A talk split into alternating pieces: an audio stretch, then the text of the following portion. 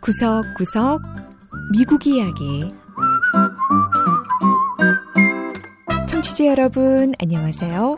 미국 곳곳의 다양한 모습과 진솔한 미국인들의 이야기를 전해드리는 구석구석 미국 이야기 김현숙입니다.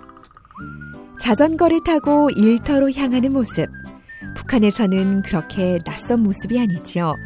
그런데 워낙에 승용차를 많이 이용하는 미국에서는 자전거를 타고 출퇴근을 하는 사람이 그다지 많지 않습니다. 자, 그런데 미국의 수도 워싱턴 DC에서는 지난 2007년과 비교해 볼 때 현재 자전거로 출퇴근을 하는 사람의 수가 배나 증가했다고 하는데요. 요즘은 워싱턴 DC뿐 아니라 미국 다른 대도시들에서도 이 자전거 통근자들이 점점 늘어나는 추세라고 합니다.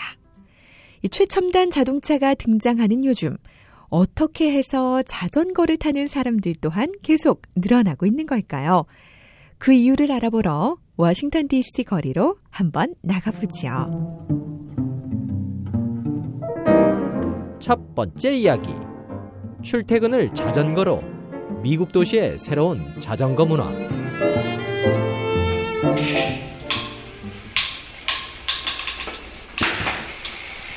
수많은 자전거와 자전거 관련 용품이 진열돼 있는 로렌 캅시 씨의 자전거 가게. 이 가게는 이제 운동이나 여가를 위한 자전거가 아닌 출퇴근용 자전거 판매에 더욱 주력하고 있다고 합니다. 출퇴근용 자전거를 사려는 사람들은 산악용 자전거를 사려는 사람들과는 요구하는 것들이 좀 다릅니다. 보통 산악용 자전거를 탈 때는 거기에 맞는 운동복이나 부속품들을 함께 찾는데 통근용 자전거를 타는 사람들은 평상복을 입고 타니까 그런 데는 관심이 없죠. 또 한 가지 다른 점이라면 출퇴근용으로 타는 자전거는 그 종류가 훨씬 다양합니다.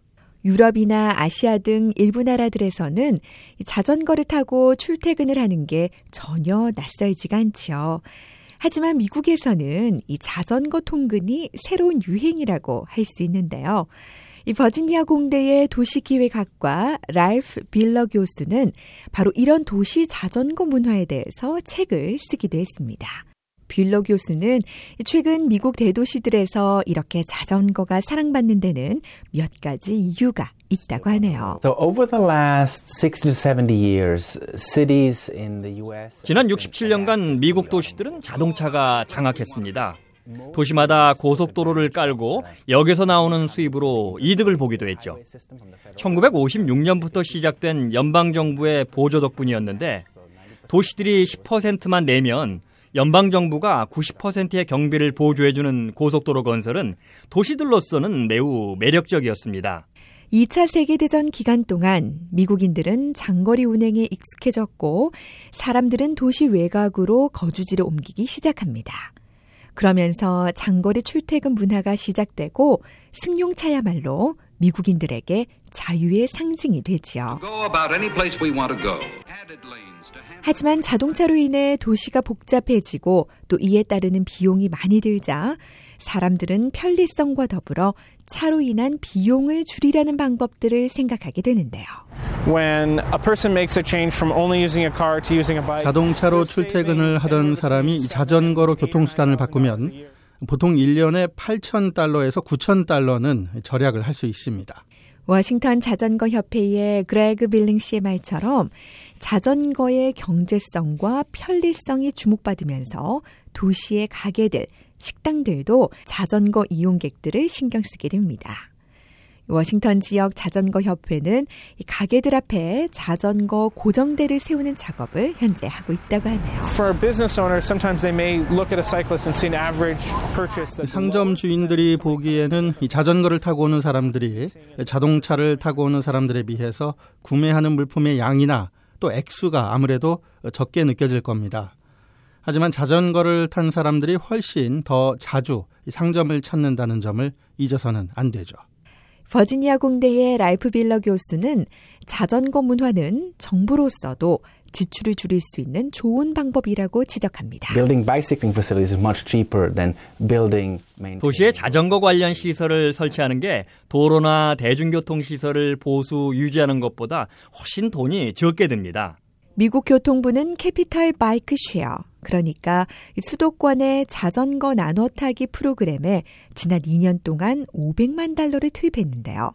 사람들이 시내 여러 자전거 정류소에 비치된 자전거를 이용하고 약간의 돈을 지급한 뒤 원하는 정류소에 반납할 수 있는 바이크 쉐어는 현재 2만 명에 이르는 회원들이 1660대의 자전거를 공유하며 타고 있다고 합니다.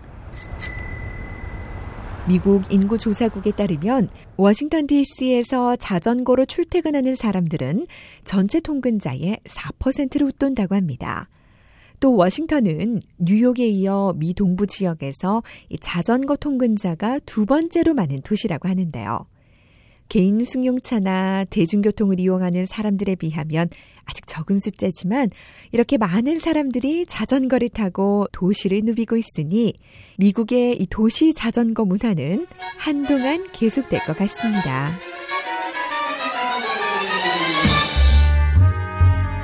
두 번째 이야기. 실험실로 변신한 버스. 바이오랩 과학 버스.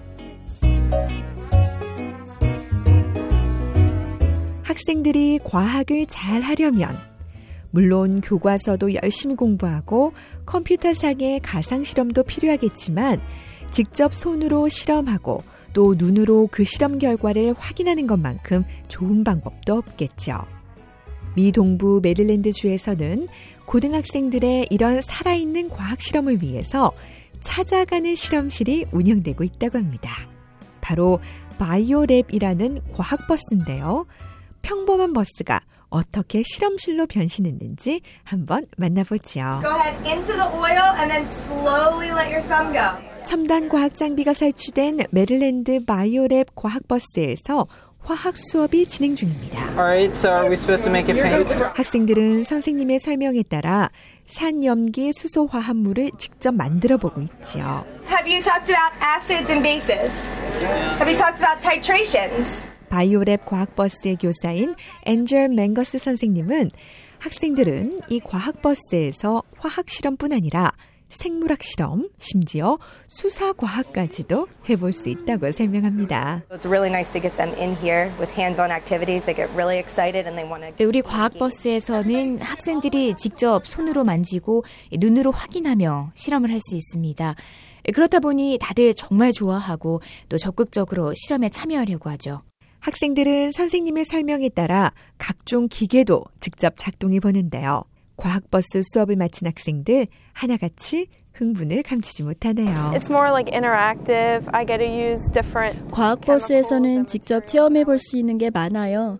평소에 별로 사용해 보지 않았던 화학품이나 실험 도구도 사용해 볼 수 있고요. 무엇보다 화학물들이 서로 작용하면서 거품이 나거나 불이 나거나 하는 변화를 실제로 볼 수 있어서 무척 신기했습니다. Yeah? Excellent. Um, you need the average, so if you need to write 버스에서 내린 학생들은 다시 교실로 돌아옵니다. 그리곤 학교 화학 선생님과 함께 과학버스에서 실험한 결과를 놓고 더 연구하고 토론도 하지요. We want to make sure they know how to do it and also how to apply that to the next step. 교실로 돌아와서는 과학버스에서 실험한 내용을 다시 한번 확인하고 또 어떻게 그 다음 단계로 적용시킬 것인가를 배우게 됩니다. 이 학교 화학교사인 레아 워블 선생님은 학생들이 직접 경험해 보기 전까지는 자신이 무엇에 관심이 있는지를 알지 못하는데 이 과학버스야말로 학생들에게 다양한 과학의 세계를 경험해 주니 혁신적인 교육 수단이 된다고 말하네요. Feeling like a real scientist. I mean, even just a change in the in the. 학생들은 과학 버스에서 실험을 하면서 진짜 과학자가 된 듯한 기분을 느끼게 됩니다. 예, 단지 실험복을 입고 보호 안경을 쓰고 파란색 실험용 장갑을 꼈을 뿐인데 예, 마치 자신이 텔레비전에서 보던 과학자가 됐다고 생각하는 거죠. 이런 것들이 학생들로 하여금 좀 더 과학에 흥미를 느끼게 하는 것 같습니다. BioLab 과학버스가 메릴랜드주 전역의 학교를 돌아다니며 이 찾아가는 실험실로 자리 잡은 지 벌써 10년이 더 됐습니다.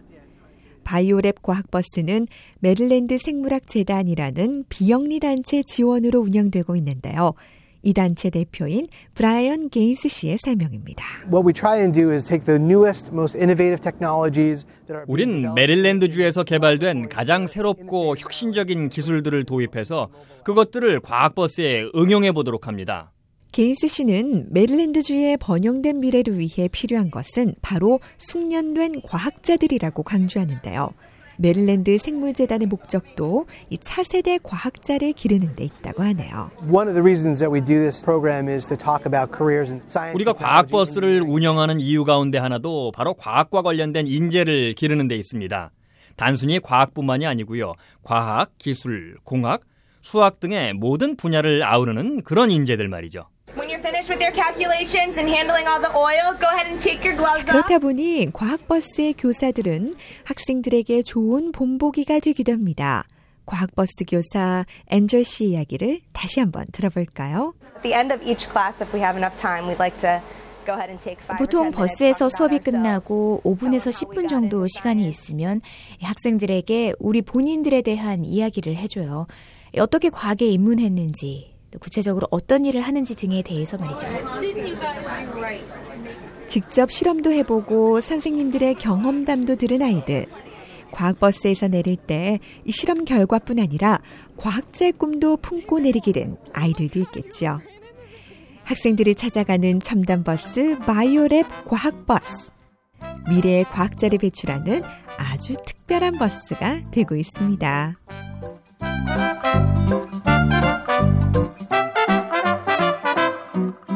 구석구석 미국 이야기. 오늘 이야기도 재밌으셨나요? 다음 주에는 미국의 또 다른 곳에 찾아가 더욱 새로운 이야기와 함께 여러분 다시 찾아오겠습니다. 지금까지 김현숙이었습니다.